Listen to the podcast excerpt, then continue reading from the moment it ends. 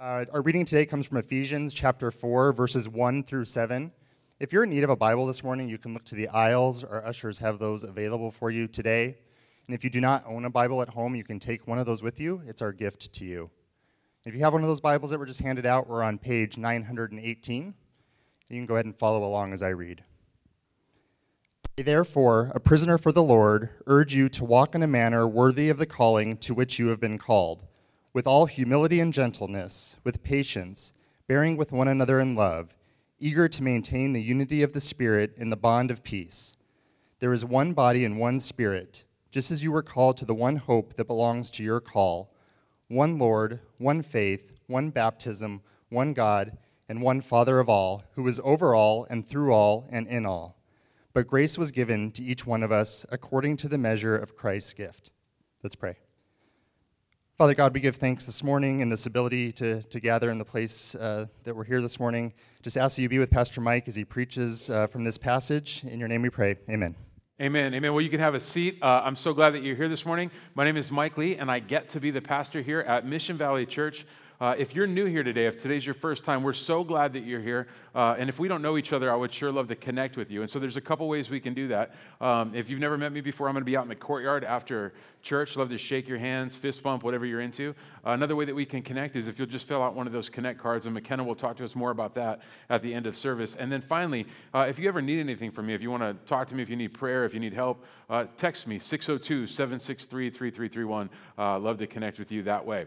So you've joined us today for the. If, if, you're new here, it's a great Sunday to be here for for the first time. It's always a good time to be here uh, for your first time. But it, we're in the beginning of a series that we're going to call Practical Christianity. This is a start of a brand new series. We're, we're really just walking through this letter called Ephesians. We're, we're, we're walking through this letter that Paul wrote to this church at Ephesus. Uh, and, and so this part of the letter we thought sounded a lot like practical Christianity. But let's just back up and remember what we've heard so far as we've looked at this letter. So far, we've seen that God has power to do all things and a purpose for everything he does. And so we started in Ephesians in a series that we called Ephesians Purpose and Power, where we literally saw that God has all the power in the universe. And with that power, he does whatever he wants to do and has purpose for everything that he has created, including us as, as his masterpiece.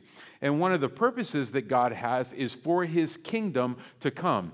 And so then we looked at the next series. Uh, we just looked at this series, and it was called Kingdom Come. And we were reminded that because of Jesus, because of Jesus' life, death, and resurrection, we have hope that God's kingdom will come. We are not a people that says, I sure hope everything works out and God's kingdom comes one day. We are people that say, I know God's kingdom is coming, and so that is my hope. That is where I place my hope. And while we wait for that to happen, while we wait for God's kingdom to come, we see that God is reconciling individuals to himself. He's bringing individuals in close to him. God is also reconciling groups of people to himself, people that were outside of the family and people that were inside of the family have been brought together into his family, and God is bringing them together in the church. That's what he's doing. That's, that's where he's waiting for them. That's where God's people will be when God's kingdom come. They'll be part of the church. And so now Paul's going to shift his attention to talking to these individuals who have been reconciled, these people who were far from Jesus but have been brought in, these people who are waiting for kingdom come as part of the church, and he's talking to them in a very specific way. He's going to start just honing in and just talking to them specifically. He's talking to them in a manner that we call discipleship. There's, there's a thing that happens in a church, and it's called discipleship. And discipling people is what happens when we are helping people, uh, when, when, we're, when we're helping people through the reading of God's word and through living on mission for Jesus, where people are becoming less and less like the world and more and more like Jesus. This is discipling. And so he's going to start having these discipling conversations with the church at Ephesus and also us as a church here. It is very practical stuff. He, he's going to put it right in the living room. This is what it really looks like to walk like Jesus. That's what he's going to do. He's going to teach and lead the church at Ephesus as well as the church at Mission Valley. And so as we go through this letter, we're going to be getting really practical discipling. We're going to hear about specific things to do and specific things not to do. Specific things to do inside of our family and specific things not to do inside of our family. Specific things that we do with individuals and specific things that we ought not to do with individuals. This is a discipling letter. He's going to go through this and do this, give us these specific things. But here's something we need to remember. As we look at this letter, when we look at this portion of the letter that we're calling practical Christianity, there's something really, really important that we need to remember, and I want to point this out. Paul is not saying, if you will live like this, then God could love you and choose you and save you. That's not what he's saying. He's not saying, hey, if you get this right, if you can actually do this stuff I'm going to talk to you about, then God will love you enough and bring you into the family. No, what Paul is saying is that before you did anything, God saw you, God chose you, God loved you, and God saved you. And now that you are part of God's family, this is how we walk. Like, this is how it gets done in God's family. It's really important that we remember that. There's a way to look at this letter and think if I could just get it right, then God could love me. And it's not true. You'll never fully get it right. And that's okay because you have the grace of Jesus to cover all of that. What Paul is saying is because this has happened, this now is how you walk. And so, if you've ever found yourself wondering, how is it that I'm supposed to live as a Christian? How is it that things are done in God's family of which God has made me a member? This letter will answer a lot of those questions. That's what's going to happen in this letter. For the next five weeks, we're going to get some real practical, this is how it's done. So I'm excited to get into this portion of the letter. But first, I just want to just tell you a story to kind of set this up. And, and this isn't a, a, pastor story. This one really happened, right? Sometimes pastors, like, we just make up some stories to, to make it, later, just to add a little, little, just to juice up the sermon a little bit, to use a Janine term. We just, just like kind of juice it up a little bit. But this is a real story. This really happened. And some of you have heard this before, and it's okay. You'll probably hear it again. I, I hope I get to be your pastor for a lot of times. And I hope you're like, oh, this is that one he's going to talk about his grandpa. That, yeah, that's what's going to happen. This is like one of my origin stories. So, I was 17 years old and I was in Ohio for the summer living with my grandparents. That's where I was at at the time. Uh, 17 years old. I'm, I'm living in Ohio with my grandparents, with my grandma and my papa. That's what I call him, my papa, James. He's fantastic. I love him. Uh, I got invited by a buddy of mine to go to a party. Uh, it was just a party. We were going to go there on a, on, a Saturday night. And so I asked my grandma uh, and grandpa, I said, hey, can I, can I go to this party? And my, my grandma said, of course you can. And papa said, you can, you can use my truck. And so I was like, well, that's really great. And so on Saturday night, I do what you're doing when you get ready to go to a party. You get dressed, you get ready to go. And I went over to say goodbye to my grandma. I said, hey, grandma, you, is there a time you want me to be home? And she goes, nah, I'm not really worried about a curfew. You've always been responsible. Just come home safe. That's all I really care about. And I said, okay, thanks. Uh, and then she said, your papa's outside waiting for you by the truck. And as I walked outside, I see Papa, and he's leaning on this truck. And it's an interesting thing because this is an older truck. My grandpa only had three trucks in, in my entire lifetime. And so this is an older truck. It's pretty rusted out. Um, but I can see that he's taken the time to take it and get it washed. It's washed and he's even shined the tires. And it's, it's kind of funny to think about it because it's, it's kind of a rusty old truck, but it's as clean as it can be. And he's there leaning against it. And I'm thinking to myself, well, this must be where I'm going to go get, like, he's, I don't know what he's going to, he's got something important to say because he's just, you know how a man, an older man, will lean on a truck like that and you could tell something's on his mind. And so I walked up to him and I said, Hey, is it still okay if I take the truck? And he said, well, I told you you could, so of course you can. Um, he goes, I just have something I want to tell you first. And so he looked at me right in the eye and he said, Mike, he said, Our family's lived in this town for five generations. For five generations, we've lived in this town. He said, and in those five generations, our family has a good name. He said, My grandpa passed away and gave, uh, my great grandma g- gave me a good name, and he passed it on to, to, his father, who passed it on to me, and I've worked hard to pass it on to you. He said, We're not the richest or the most powerful family in this town, but anyone in this town knows that we have a good name. And then he paused for just a minute and he looked me dead in the eyes, and I'll never forget the look on his face. He said, I'm asking you not to do anything tonight to hurt our family name.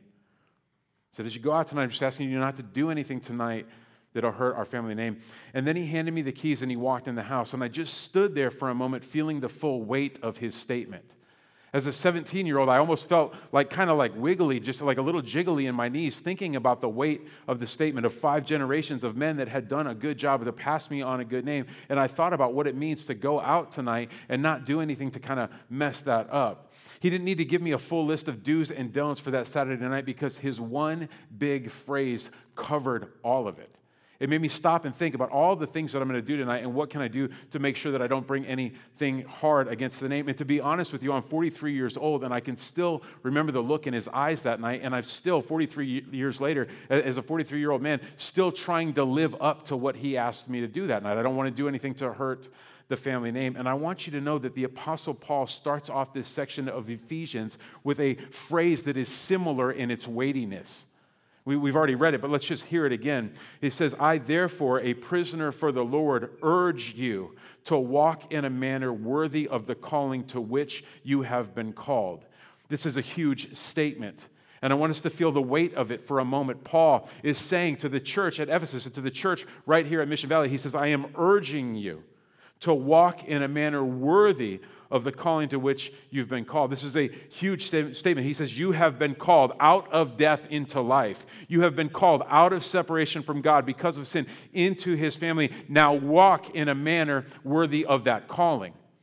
I wonder what the world would be like if every day when Christians woke up in the morning, they thought to themselves, God, help me. Before you get out of bed, before you do anything, before you talk to anybody, before you grab your phone, just say, God, thank you for calling me out of what I was and calling me into your family. Help me to walk today in a manner worthy of your calling.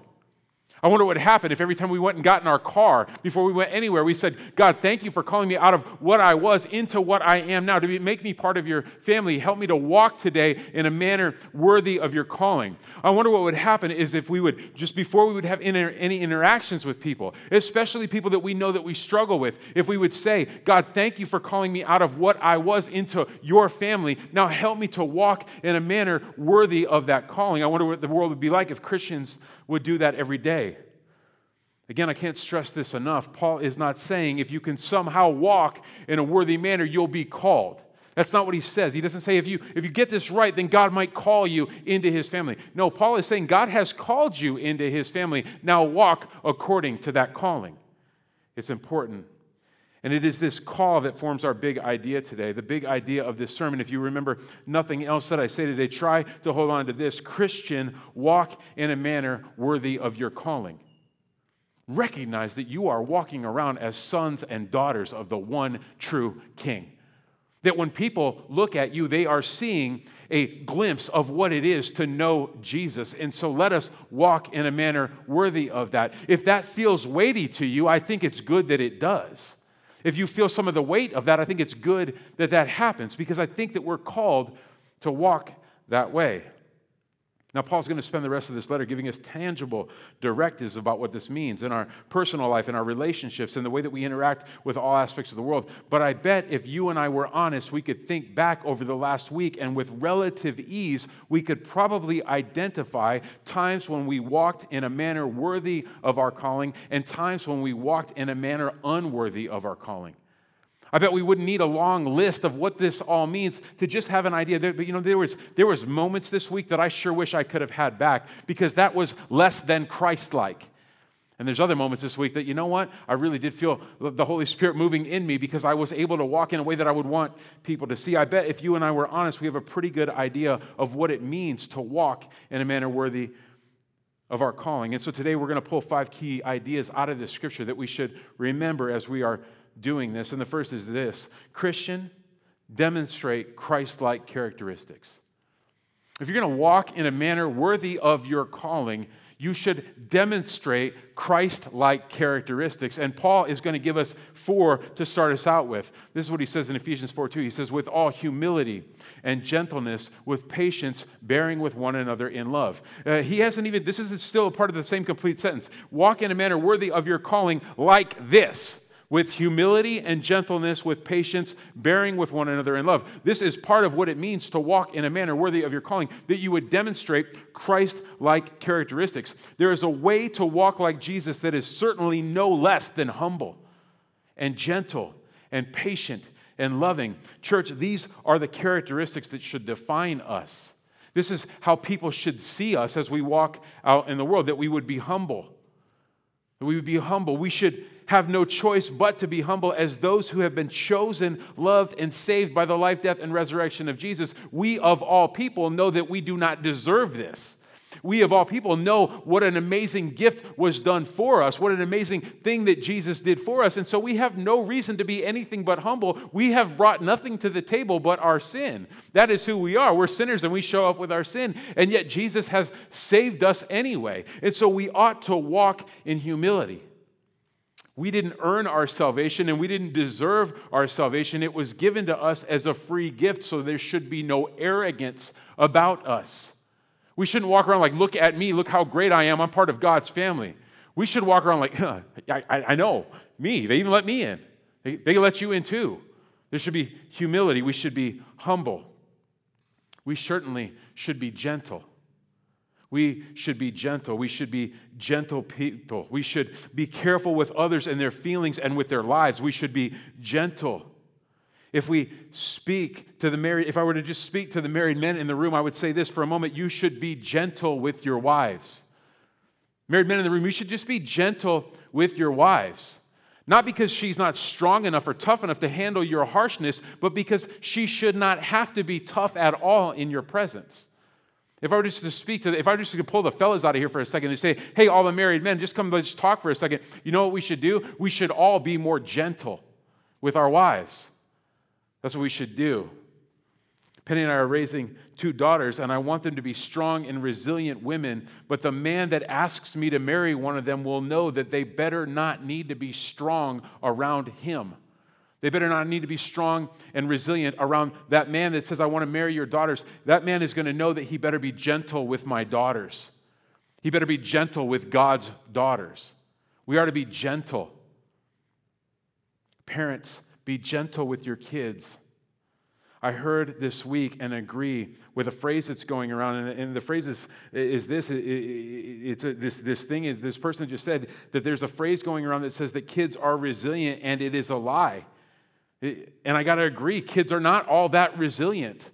I mean, we could say, like, hey, kids are resilient. Yeah, in the fact that if they fall down and scrape up their knee, like, they'll be fine. They're not going to die from that. But if you are harsh and ungentle with your children, I promise you, you are leaving scars on their lives that they don't get over just so easily. A skinned knee will heal a lot faster than a bruised heart. Parents, we ought to be gentle with our children. Now, this doesn't mean we let them get away with everything. It doesn't mean that we don't correct them and, and discipline them. That's discipleship. But we don't need to be harsh with our children. We don't need to yell at our children or scream at our children or say harsh and mean things to our children. We should be gentle with them. Gentle. Gentle is not weakness, it's gentle. We ought to be more gentle. If you look at Jesus' life, he's so gentle with people. He's very gentle with people that, that probably deserved something far worse. You and I probably deserved far worse than Jesus' gentleness towards us. This is a Christ like characteristic. Church, we should be patient. We should be patient people. Can you just sit there for a second and think about how patient God has been with you? Think about how patient God has been with you over and over and over again as we just go out and time and time and time again do what we're not supposed to do, just continue to sin. Just think about the unbelievable patience that God has with us, and let us be a people who can be patient with others. Think about how patient God is with us, and then stop and think for a second how quickly we lose our patience with the people in our lives. We are not patient people. We have to be patient and bear with one another. And finally, we should be loving. Jesus literally said that the world would know that we belong to him by the way that we love others, not the way that we lead others, or the way that we use others, or the way that we push others, or the way that we direct others, the way that we love others. A mark of Christianity, a mark of being part of God's family, is to be somebody who is loving.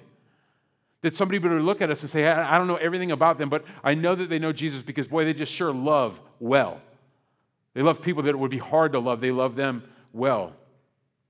Humility, gentleness, kindness, and love are not some sort of throwaway terms. These are characteristics of Jesus, and these are the characteristics that should describe his followers. Again, it's not if we do these things God may choose us, it's God has chosen us, and so we are free to do these things. God saved you so you can be humble. You can be humble. God is on his throne so you can be gentle. You don't have to be harsh. You're a son and daughter of the one true king. You can be gentle. You can be patient. You can be loving. Christian walk with humility, gentleness, patience, and love. The second idea is this Christians strive for unity. Part of being a Christian, part of living in God's family is to be people who strive for unity. This is what it says Ephesians 4 3 through 6. Eager eager to maintain the unity. Eager. Like you're going out of your way to do that. This is important to you to have unity. It says, eager to maintain the unity of the Spirit in the bond of peace. There is one body and one Spirit, just as you were called to the one hope hope that belongs to your call one Lord, one faith, one baptism, one God and Father of all, who is over all and through all and in all. Paul is encouraging this church to walk in unity, that they would be unified that that would be a defining uh, characteristic of that church of those of those people that they would be unified to remember that since there is one body spirit hope lord faith baptism god and father that they can walk in unity around that that they can walk in unity about that which is truly important. People who have been reconciled by the life, death, and resurrection of Jesus, who are waiting on God's kingdom to come as part of the church, can hold loosely to preferences so that they can hold tightly to what truly matters. Church, in just two weeks, we're going to be doing combined services with Northern Hills Church, a church that we plan to merge with. We're, going to go and we're going to, we're going to pick up, we're going to go and sit in a different place. You're going to sit in different chairs. And there's going to be some preferences that you might need to let go of. Preferences that are of secondary nature that don't matter that much. And if we can hold tightly to what really matters, the preferences won't seem important at all. You should know and be so proud of the work that has been done by the staff and the teams leading both of these churches towards these merger. Week after week, I've watched the elders, the staff, and team leads of both churches hold preferences with open hands so that they can hold tightly to mission. Just a couple minutes ago, I was talking to Ashley Murray. Ashley Murray leads our greeting team here. I mean, that's what she does here. What do you do here? I lead, I lead, the greeting team. She leads the greeting team here, and she was telling me that she met the greeting team lead at Northern Hills, and she said, We synced up. We, we get each other. We like each other. We're going to be on the same team. We're going to be on the same page. I bet you that Ashley and Jerry have different ways of doing stuff, and it doesn't matter to them because what they really want to make sure that they do a good job of is welcoming people in, greeting people in to this church. That's what they care about. That's the most important thing. How they do it, how they schedule, do they use CCB or, or Planning Center or text or email? Who cares? They don't care about that. What they care about is doing this together. I've watched all of this happen. It's been fantastic. I've watched Kobe and Donnie, the, the two worship leaders of these two churches, say, hey, we're just going to do this together. What's most important is to do it together. On Wednesday night, Kobe just had all everybody that's part of the worship team of both churches. If you like serve up here, if you play in the band, if you're on the sound team, if you read scripture, like whatever, he invited all those people to come together. And he said, what I want us to be is unified. Like, what we're going to do is we are going to do this together. We're going to hold loosely to all kinds of stuff that doesn't matter that much so that we can hold tightly to what really matters. We'll be unified. That will be a characteristic of God's people. Here's one thing that's true of all people, including Christians we all have opinions. You've heard a lot of different uh, colloquialisms around this idea, like opinions are like fill in the blank. We all have them. Right? We all have opinions. There's a lot of opinions to go around, all sorts of things that those opinions can, can wrap around, uh, opinions that, that don't cease to exist inside the body of the church. We all have opinions. I'm sure that there are songs that you like better than other songs. I'm sure that there are sermon series that you like better than other sermon series. I'm sure that there are different thoughts about what kind of drinks and snacks that we should be serving at the hospitality table. I'm sure that there are a lot of opinions on all sorts of things. Christians are not people without preferences. However, Christians are people who hold preferences with open hands. I'm not going to tell you to stop having preferences. I'm going to tell you that your preferences don't matter that much. They just don't. Thank you for the yeah. Christians are people that can walk in unity, showing the world that the things that we care most about are kingdom things. Here's my favorite question that I've gotten so far about this merge. This morning, somebody just walked up to me and they said, Hey, I'm really excited to, to merge with this church. And I know that we give some money to missions offering. Where do they give money to missions offering to? I just want to make sure that we're going we're gonna honor each other, like where we're both giving the missions offerings. And I was like, Oh my gosh, like the most kingdom minded question ever. That's like been my favorite question so far. This individual is just like, I just want to care that we don't leave anybody out, that we can just continue to bless whoever, like whoever they're blessing, whoever we're, let's just keep blessing all of them. I was like, what a fantastic mission minded kingdom question. He didn't say, where should I park or where should I sit when I go in there? What kind of music do they have? None of that. He's like, can we just keep giving? Yes. Fantastic question. Love it. Unity. Christian walk in unity. Now, of course, if you all, as Christians, are anything like me as a Christian, we're going to screw this up. we're going to screw all this stuff up. We are going to forget to be humble. We're going to forget to be gentle. We're going to forget to be patient. We're going to forget to be loving. We're going to forget to be unified. From time to time, our preferences are going to rear their ugly heads and come out in ways that we don't like. And here is such good news Christian, you are covered in grace. Christian, you and I are covered in grace. We will screw this up 18 ways from Sunday, some of us before we make it out of the parking lot today, and we are covered in grace. This is what it says Ephesians 4 7 through 10. But grace was given. Grace was given to each one of us according to the measure of Christ's gift.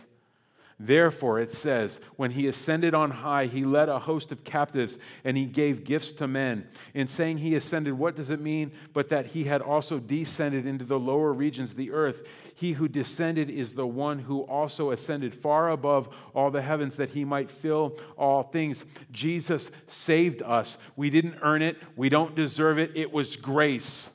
And the grace that saved us is the grace that sustains us no matter how much we mess up. I don't know if you've ever felt like this. Have you ever felt like, I just don't even know if I'm capable of walk, walking in a manner worthy of the calling? I think Paul would say, You're not. Me neither. Keep trying, and grace will sustain you. Keep doing it, and grace will sustain you when you can't. When we fail to walk in humility, gentleness, patience, and love, when we fail to walk in unity and hold tight to our preferences, grace abounds. There's like this never ending supply of grace available to you as a Christian. It is not something we're going to run out of. Like we don't have a strategic like amount of it that we have to like let go every now and again when the economy goes really bad. Like when we get like really messed up, like we don't have to be like, "Hey, can we get a little extra grace down here?" Jesus is like it's just like it's all here. Like you cannot out sin God's grace. It's just an ever ending supply. And because of that, here's a really good thing you can just give it away freely. Because grace just keeps flowing from on high, from your Father in heaven. You can just give away grace freely. When other people fail to walk in humility, gentleness, patience, and love, you can extend grace. Do you know that somebody can give you an offense and you just don't even need to take offense? Do you know that? You can just like give away forgiveness even before somebody asks. If you're waiting around for somebody to walk up and be like, hey, I'm really sorry I was a jerk, you don't even have to wait. You can just throw forgiveness on them anyway. Like, I've just forgiven you. Why didn't you know I screwed up? Don't worry about it. I've forgiven you. All forgiveness is is canceling a debt. Jesus canceled all of your debts when he got on the cross, died for you, and then defeated death. He canceled all the debt, all of its debt. It's just gone. And you can do the same thing. You can just throw grace around all the time. Just throw it around. When other people to fail to walk in unity, when they hold tight to preferences, you can extend grace. You can be like, oh, wow, this must be really important to you. I'm just going to give you a bunch of grace. Just take a grace. I forgive you. Don't worry about it. It's fine. You were like, you totally were ununified. It's fine. I've been like that too. I've seen it happen before. You just give it away. When other people offend you on purpose or because of carelessness, you can extend grace. A mark of Christianity is just to be able to just forgive more freely. You have an endless supply of it, so just give it away. If you had an endless supply of money, what would you do with it? You could give it away. You could just give it to people. If you have more than you need, you just give it away. Well, you have way more than you'll ever need, so you can give it away. Give away grace. Christian, you have a never ending supply of grace, so you can offer it up freely. And as you're doing your best to walk in a manner worthy of your calling, as you are messing up time and time again, and grace is abounding, I also want you to know that you have help. I also want you to know that you have help. And some of that help is found in the church. Christian, you have been given people to help you. Christian, you've been given people to help you. Listen to what it says here. Paul is writing this. He says, And he gave, who? God gave the apostles, the prophets, the evangelists, the shepherds, and the, the, and the teachers to equip the saints for the work of the ministry, for building up the body of Christ until we attain the unity of faith and the knowledge of the Son of God, to mature manhood, to the measure of the statue of the fullness of Christ so that we may no longer be children tossed to and fro by the waves and carried about at every wind of doctrine by human cunning, by craftiness and deceitful schemes. He gave people to equip you for the work of the ministry.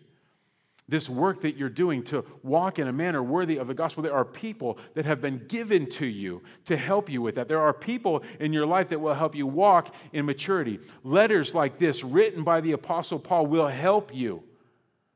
Do you open your Bible and read them?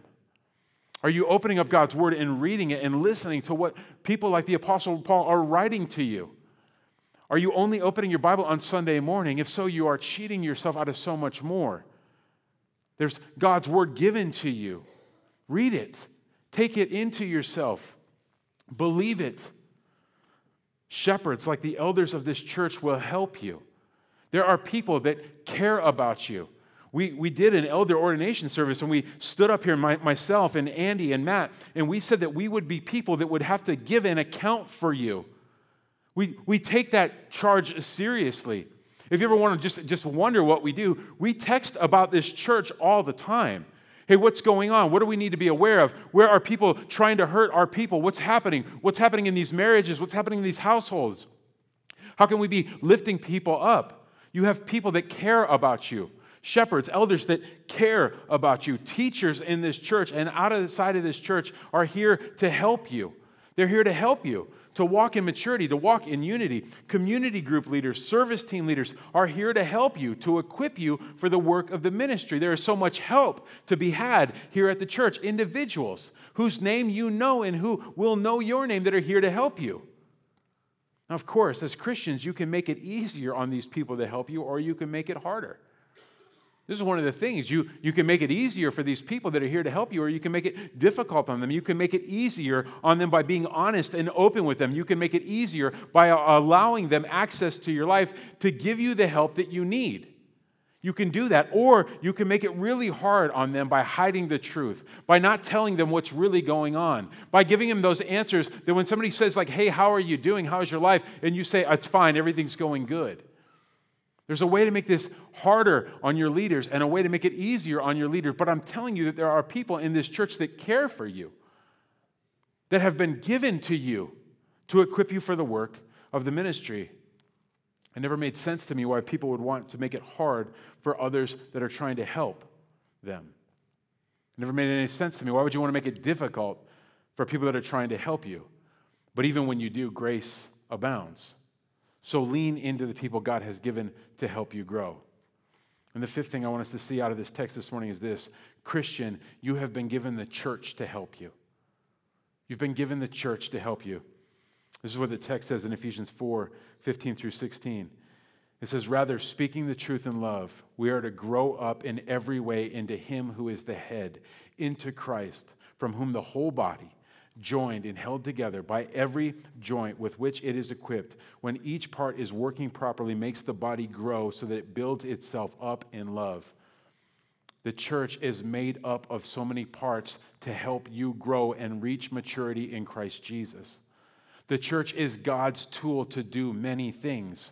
We looked at this just a, a couple of weeks ago. We discussed this idea that the church demonstrates the manifold wisdom of God, the multifaceted wisdom of God. The church is demonstrating to the world and to those in the heavenly realms all of God's wisdom. And it's doing a lot of stuff. The church is glorifying God. The church is where we wait on kingdom to come. The church is who goes, teaches, and baptizes. And the church is here to help those in the body who are maturing to walk in a manner worthy of their calling. That's what the church is here for. It's one of the things that the church does. When people in this church find themselves in trouble, they, as a pastor, I get a front row seat to this. People find themselves in trouble and they come to me and they tell me about the trouble that they're in. When people in this church find themselves in trouble, either emotional or spiritual or financial or physical trouble caused either by their sins or by the sins of others, this is what I remind them of. You have a church. I've said this phrase a lot of times to a lot of people here. You have a church. You don't have to handle this on your own because you have a church. You have a body of believers that is here with you, that'll walk alongside of you, that'll get shoulder to shoulder with you, that'll get on our knees with you, that'll pray with you. You have a church. As a staff, we remind ourselves weekly that we do not want to use people to build this church up. Jesus builds his church. We want to use this church to build people up to care for people, to love people, to chase after the lost, to go after those that are hurting, to bind up those that are struggling. There are so many opportunities to be known and cared for here. There's so many opportunities to be known and cared for in this church, in this local church. There are community groups and service teams and discipleship opportunities and elders. So many opportunities. And yet, some people just come for the sermon. I promise if the only thing you come here for is the sermon, there are better preachers online. There just are. I, I mean, I'm all right, but there's, you can listen to Tim Keller if you just want to go hear really great sermons. You, I mean, there's all kinds of, I get you a list of guys that are fantastic. If you're going to come here, take advantage of all the rest of it. There's so much here to offer you. There's so many opportunities here to be known, to be built up, to be cared for, to link arms with other believers. And yet sometimes you just come for the sermons. It would be like taking a little kid to an amazing buffet. You take this little kid to an amazing buffet, and there's all this really, really great food, and the little kid just goes up and gets a plate full of jello. And you'd be like, What are you doing? If you're just here listening to the sermons, it's like the jello. I mean, there's steak here, there's like crab legs and stuff. I mean, it's good stuff here in community groups, in service teams. There's so much here. Christian, you have a church. So, Christian, as you do your best to walk in a manner worthy of the gospel, walk like Christ. Walk like Christ. Strive for humility. Accept and give grace. Here's an unknown thing. People just don't, can't, can't grasp this. You will need so much more grace than you ever imagined. And it's okay because you have it in endless supply.